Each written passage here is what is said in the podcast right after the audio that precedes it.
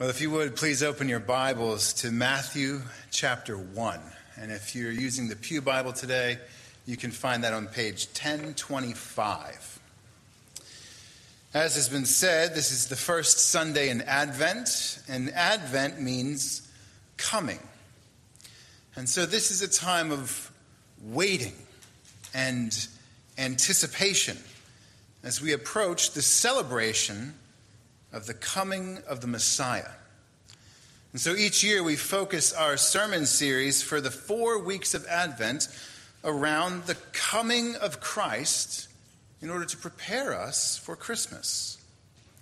And for obvious reasons, the sermon texts tend to focus on the gospel accounts of Jesus' birth. And last year I mentioned how if we are not careful, then our familiarity with these texts can rob us of our sense of awe. I said that I, I, would hope to awaken in us a sense of wonder in taking a fresh look at the familiar and see how it ought to impact our lives and community.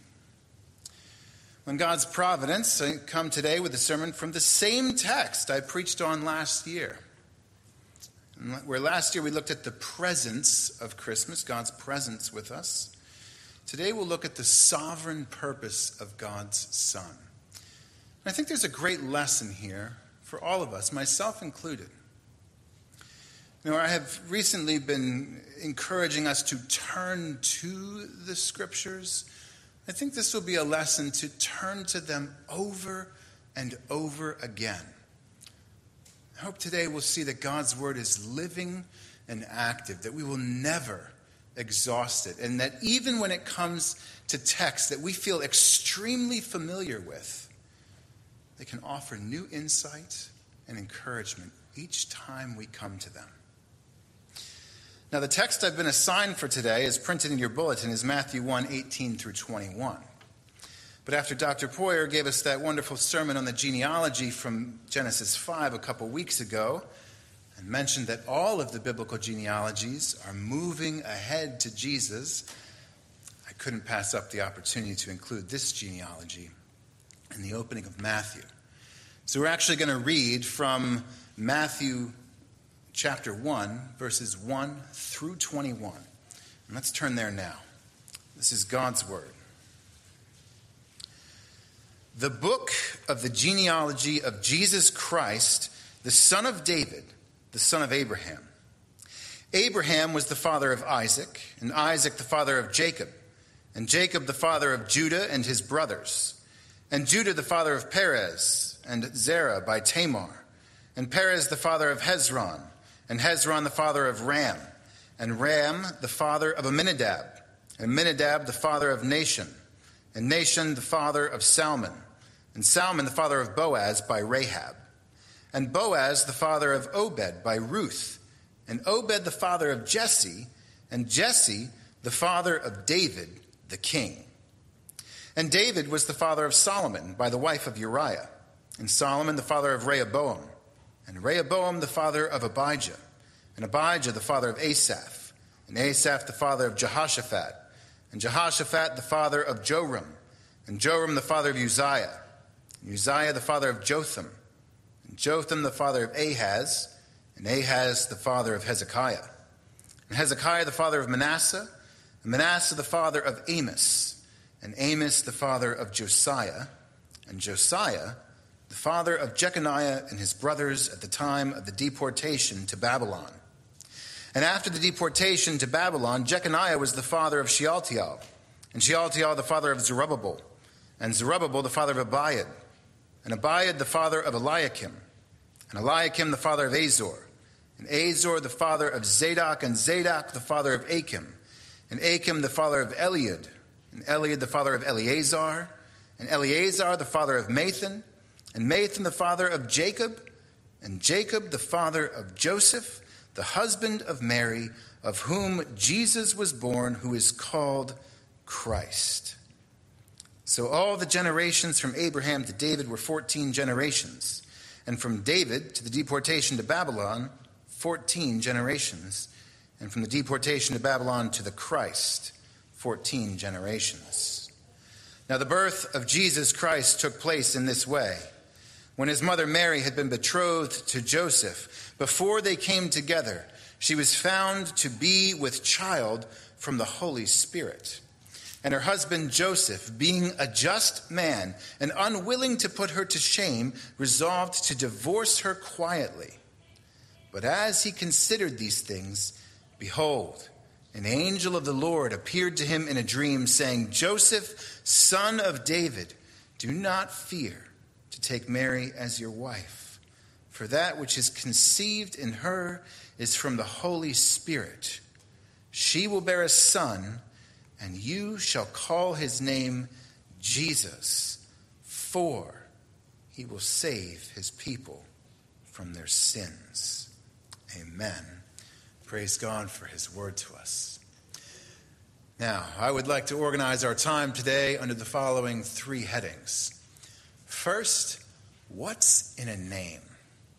Second, to save his people from their sins. And finally, living as his people. So, our first heading is What's in a name? What's in a name? That which we call a rose by any other name would smell as sweet. This line from Shakespeare's Romeo and Juliet Juliet laments that it is only Romeo's name that pits their love in the midst of feuding families. The name is rather meaningless, she suggests. Call him something else. He'll still be the man who captured her heart, just as a rose would still smell sweet if called something else. And of course, there's some truth to this. 20 years ago, I was on the opening team at the Applebee's in Montgomeryville, which sadly closed this year. Well, there were so many Brians hired as a part of that opening team that things became confusing. Whose table is that? Whose food is that? Saying it was Brian's was not helpful. And so one day I decided to get a new name tag, and I wrote Clark on it, like Clark Kent mild mannered restaurant worker. I had a very humble view of myself in those days. And so I introduced myself to my tables. Hi, I'm Clark. I'll be taking care of you. And I went by Clark at all times while at work for several months until there were no other Brians left, and then I changed back. Having a different name didn't affect my ability to work or to get paid. He who you know as Brian by any other name can effectively wait tables. On a more serious note, parents will often put serious thought into the names that they give their children. It could be intended to honor a relative, or it may be the meaning that a name has that they would like and desire to see in their children. But as parents, we really have no ability to ensure that our children will possess the same characteristics of a relative that they're named for, nor that they will exemplify the meaning behind their name. And in our text today, we see a child given a name. Actually, he's given several names. But these names don't come from parents thinking through a list of relatives or flipping through the pages of a baby names book or website. This child receives names from God Himself. And when a sovereign God, who is able to speak and call forth light out of darkness and create the world by the power of His word, when He speaks to name a child, it is not in mere hopes that they will exemplify the characteristics of the name's meaning. For God to say it means it's as good as done. So, what's in a name? Let's look at these names and how they show us the sovereign purpose of God's Son. Now, for us English speakers, when we read the opening of John's Gospel, in the beginning was the Word, it catches us in a particular way. Immediately, we understand that this isn't just any story that begins one day and then goes on to tell us about regular, everyday kind of events. Those words, in the beginning, tell us that this is a story of origins on a cosmic level. When we come to Matthew's gospel, we read the book of the genealogy. And it doesn't hit us in quite the same way. Perhaps we're tempted to skip to verse 18 and not have to worry about pronouncing all of those names there.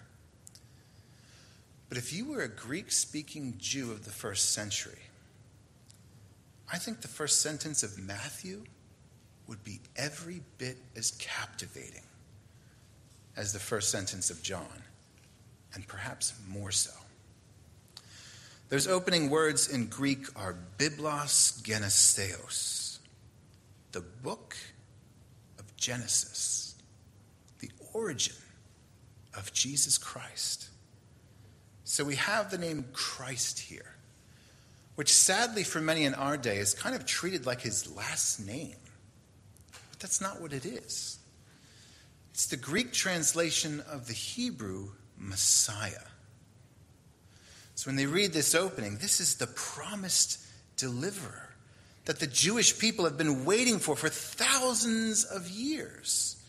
These opening words, Biblos Geneseos, are the very same as the Greek translation of the Old Testament in Genesis 5 that Dr. Poyer preached from a few weeks ago. It shows the sovereign hand of God working in and among his people from generation to generation. Not just to come to Noah or to Abraham, as in the book of Genesis, but to come to the Messiah. So, what's in the name Christ? all of this. All of God's faithfulness to his people from generation to generation with his promises that are realized in the Messiah. And he's here, he's come. See the sovereign hand of God working and the power of the Holy Spirit in the genesis of the Messiah. It's like a new Genesis happening right here in the beginning of Matthew. The dawning of a new day, a new creation, because Messiah is here. But would be Messiahs have shown up in the past. And so Matthew goes on with the name, the Son of David. What's in this name? Well, David is the great king. He's the man after God's own heart. And God makes a covenant with David that God himself will raise up David's offspring and establish his kingdom and throne forever.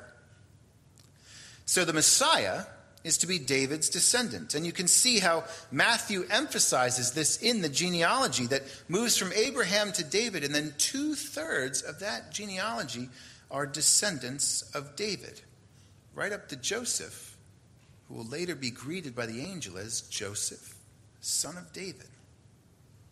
What's in this name? There are many sons of David listed here. Some of them are relatively good, Many of them are downright evil. But none of them realize the promise of a lasting kingdom. But now Jesus is called the Son of David. And this means that, as the wise men will say in chapter 2, he is born King of the Jews. He is heir to that everlasting kingdom and will bring with him the healing and the deliverance of Messiah. Now, there is one more name here to look at the, in the opening of the genealogy before we move to our main text, and that is son of Abraham. So, what's in this name? We know that Abraham figures prominently in Genesis and in the New Testament as well as an example of faith, the father of all who believe. But interestingly, Abraham is not, properly speaking, an Israelite. He's the grandfather of Jacob, who will be renamed Israel. But as we meet him at the end of Genesis 11 and moving into Genesis 12, he is born in the city of Ur in Babylonia, modern day Iraq. And then he moves to Haran, around the border of modern day Syria and Turkey. In other words, Abram is living as a pagan among the nations until God sovereignly chooses him and calls him to leave his country and kindred and go to the land he will show him. God calls him to leave the nations and walk before him, but he also gives him a promise I will bless you, and I will make you a blessing, and in you all the families of the earth will be blessed. This is later clarified in Genesis 22 that it is his offspring that in the nations all through his offspring all the nations of the earth will be blessed. So Abraham is called out of the nations and given the covenant promises of God and his offspring and one offspring in particular will be a blessing to the nations. This is of importance to us who are not Israelites by birth. The Messiah is not only for Israel, but is for the nations. And so this first line in Matthew is packed with meaning. He starts his gospel with good news. There's a new beginning that has come. The long awaited Messiah is here. He is heir to the covenant promises of God, of an everlasting kingdom, and he will bring blessing to the nations. Now, we haven't looked at the name Jesus yet. But We'll do that under this second heading to save his people from their sins. Now, the name Jesus was up until this time a relatively common name for Jewish parents to give their sons. After the events that we see in the New Testament, Uh, the Jewish people abandon it for fear of association with Jesus of Nazareth, and Christians kind of abandon it out of reverence. But Jesus is the Greek form of the Hebrew Joshua, and it means Yahweh or God is salvation, or Yahweh saves. When you look at Joshua in the Old Testament, he's a military leader who brings God's people into the promised land, drives out their enemies, and gives them a level of rest. But even as he does so, his very name points him and the people away from him and to God. How did the walls of Jericho come down? Yahweh saves. How did the sun stand still so the Amorites could be defeated? Yahweh saves. How did Israel come out of the wilderness to receive their inheritance in the promised land? Joshua is the instrument. Yahweh saves. Now, when we come to Jesus, God sends an angel to Joseph and tells him to name the child Jesus. Why? Because he will save his people from their sins. This child is the Messiah. He is Yahweh's salvation. As Reverend Wilson, I'm sure, will discuss next week, he is Yahweh in the flesh, Emmanuel, God with us. He's so unique that we see later in the Gospels that he has this self awareness of being himself salvation, that he says and does things that would be blasphemy in anyone else. But for him, it is the sovereign purpose of God's Son. And true to his name, Yahweh is salvation. The case is such that if we are to look to any teacher or preacher, president, governor or king, physician, parent or significant other, our job, money, possessions, power, health, food or drug, or anything else for our salvation, our deliverance, our peace, or joy, we are robbing God of the glory and honor that He alone is due. However, when we say Jesus saves, in no way detract from the glory of God, but rather we exalt the glory of God to accomplish what we could not do for ourselves.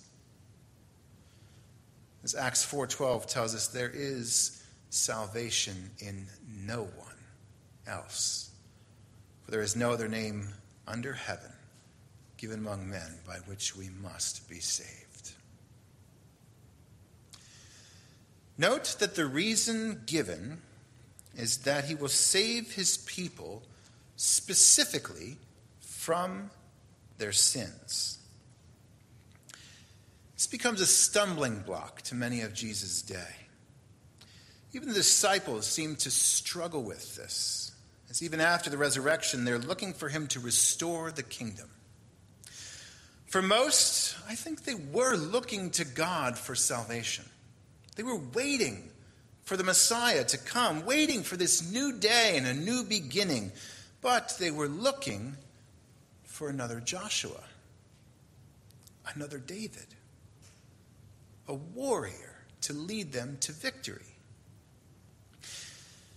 The problem is not that Jesus failed to live up to expectation.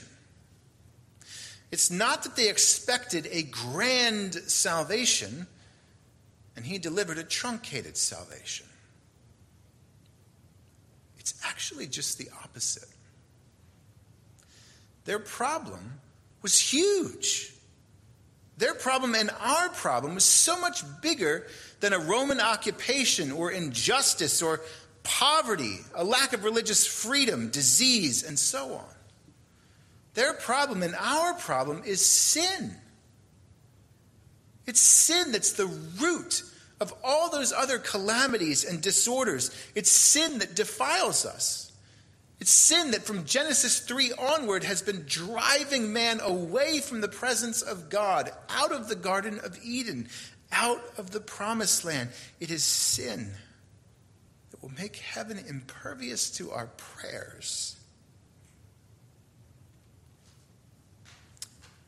And sin that will bar us from life in the kingdom in the presence of God. There can be no Emmanuel. We cannot be with God unless sin is dealt with. Only then can the attending blessings of peace, joy, freedom, justice, and glory be realized. We must be careful not to minimize what it means to be saved from sin. Note that it does not say that he is to call him Jesus because he will forgive his people their sins. Yes, we do receive forgiveness, but to leave it there is to minimize salvation. It leaves it at being saved from punishment. It totally externalizes salvation in a very similar way to the Jews who had looked for a merely external salvation from Rome. But salvation from sin is so much more than an escape from punishment and penalty. The sovereign purpose of God's Son is to proclaim and to achieve liberty for the captives.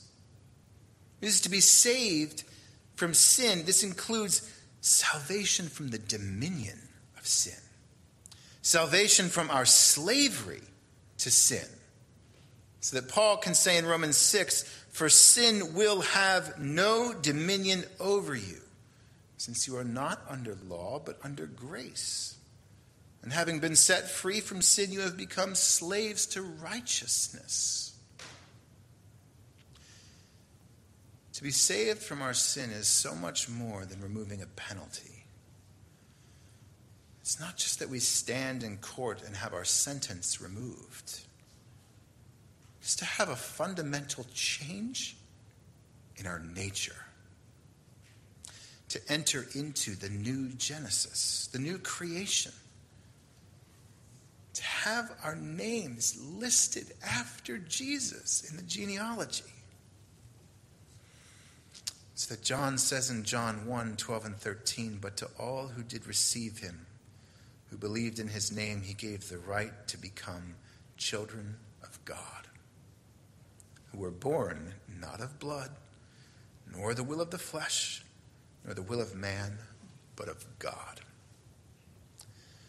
The sovereign purpose of God's Son is to save his people from their sin, restoring them by the power of the Holy Spirit to the image of God that was marred in the fall of Adam. He does for us what we could never do for ourselves, so that we can be true image bearers, fulfilling God's purpose for us.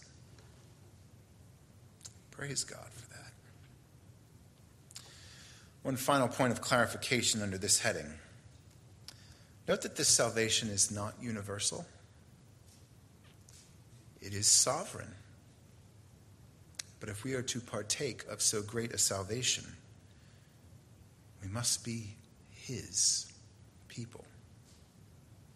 It is only His people who are saved from their sins. Now, his people are not limited to any nation or ethnicity. They are not limited to any particular socioeconomic status.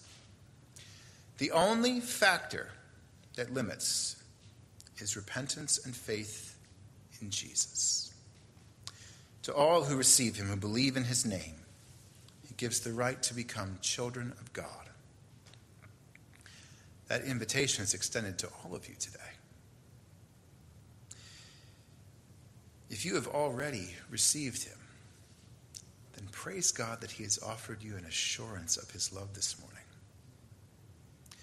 And if you have not, if you have questions about that, I would be delighted to talk to you after the service. I'm sure any of our elders and many of those sitting around you would be. But that brings us to our final heading living as his people.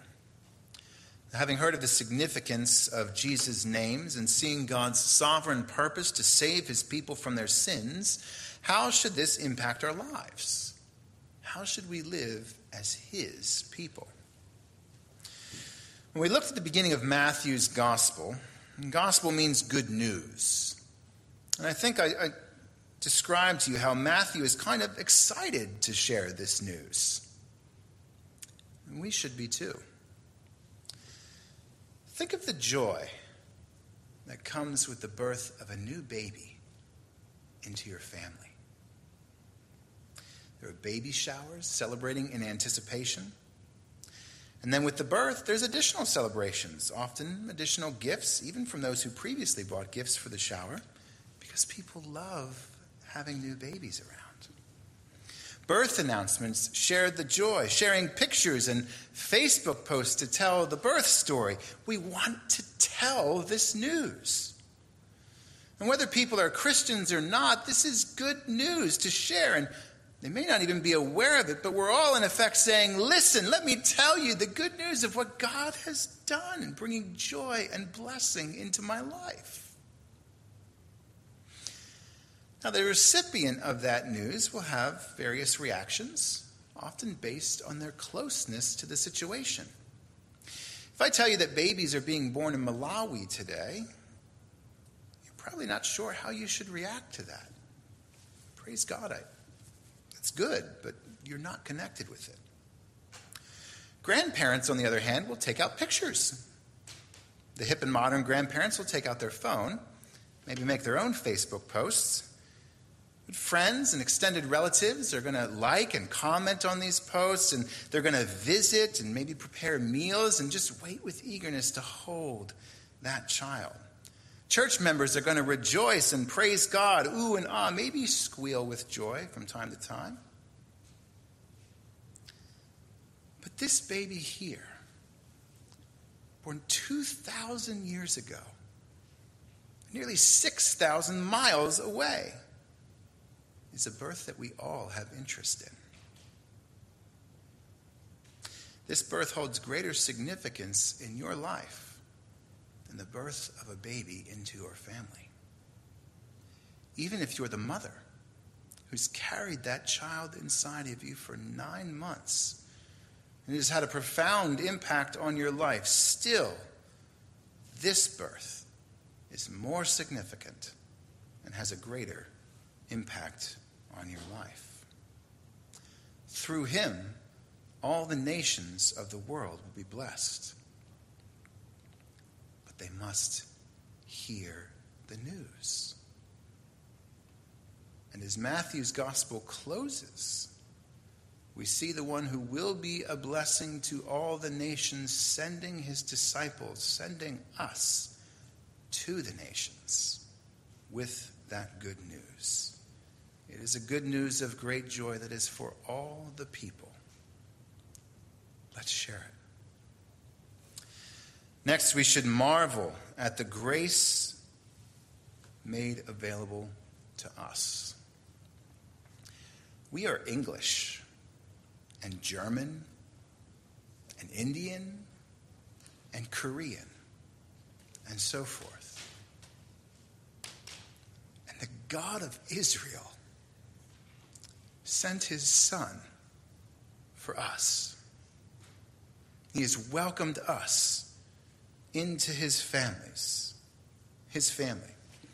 If we truly appreciate this, that we are outsiders apart from God's grace, it should produce in us a profound humility and generosity towards those that we might perceive to be outsiders. We see the extent that God has gone to welcome us, and in turn, we should strive to put no obstacle in the way of welcoming others, including them, and rejoicing over their presence, no matter how different they may seem. The events of this year have made this particularly challenging to put into practice. Tensions are high. We have within our church family views across the entire spectrum of how the coronavirus should be handled. And just as importantly, those same views are held by people outside our church, people who need to know Jesus. And when you consider it from that perspective, people who need Jesus, which by the way includes me and you, and it doesn't ultimately matter what you think the data suggests. The real question has to do with our talk about those who wear masks and those who don't, and our actions that go along with it. Are they welcoming to others? Are they rejoicing in the presence of others? considering their need and interest in Jesus? Would they pass the test of Ephesians 4:29, do not let any unwholesome talk come out of your mouths, but only what is helpful for building others up according to their needs, that it may benefit those who listen. This is hard. Really hard. the easy thing to do is to play the victim and look at how others are speaking and acting. But each of us is responsible before God for our own words and actions. The hard thing to do, the thing we're being called to do, is to embrace that tension in humility, in generosity, and prayer for the sake of the gospel and the sake of the kingdom. I'm not going to spend a lot of time here, but very similar difficulties have arisen from this being an election year. Again, tensions are high. And we have views within our church family and our community that run across the spectrum. Our discussions in the hallways here, welcoming to all, building up, benefiting all who listen? Are they suggesting to some that perhaps they don't fit in here?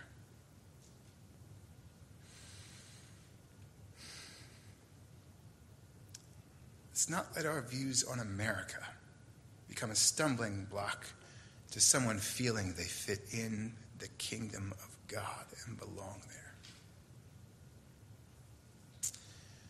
I want to close on a lighter and less tense subject. We've spoken, we have not spoken much about Joseph today, but this does relate to the sovereignty of God. Has anyone here had their, cha- their plans change unexpectedly recently? I almost forgot this is Lansdowne Presbyterian. I'll just wave to Chris and Sally and the boys over in Ireland. We have all been walking through this pastoral transition for a long time. And our plans keep changing. Pastor Keen is on something like his third or fourth final sermon series. Pastor Kennedy is walking through the same kind of things over in Ireland.